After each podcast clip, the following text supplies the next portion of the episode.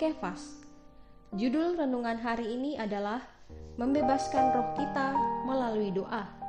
Ayat Alkitab dari Kisah Para Rasul pasal 1 ayat 14. Mereka semua bertekun dengan sehati dalam doa bersama-sama dengan beberapa perempuan serta Maria, ibu Yesus, dan dengan saudara-saudara Yesus. Sobat Kefas, doa yang tepat selalu membebaskan kita.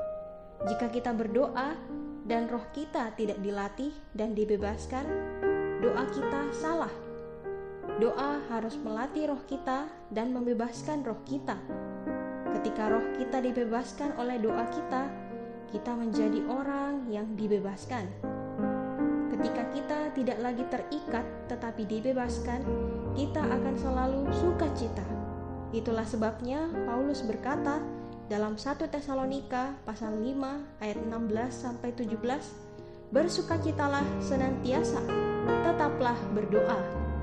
Bersukacita sepanjang waktu berhubungan dengan senantiasa berdoa. Dalam kisah para rasul selanjutnya ada 120 orang melaksanakan perintah Allah untuk berdoa sehati. Berdoa dalam kesehatian Kesehatian mereka dihasilkan melalui mereka berada dalam roh.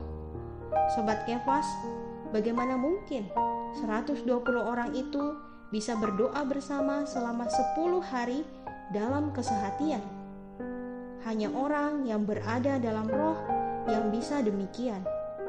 Mereka adalah orang-orang yang berada dalam roh, karena roh itu telah diembuskan di dalam mereka. Puji Tuhan, terang hari ini, bagaimana kita bisa menerapkan doa yang sehati bersama-sama dengan yang lain?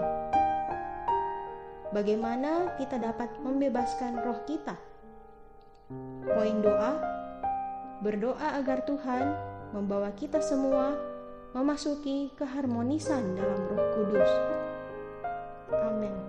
Tuhan Yesus memberkati.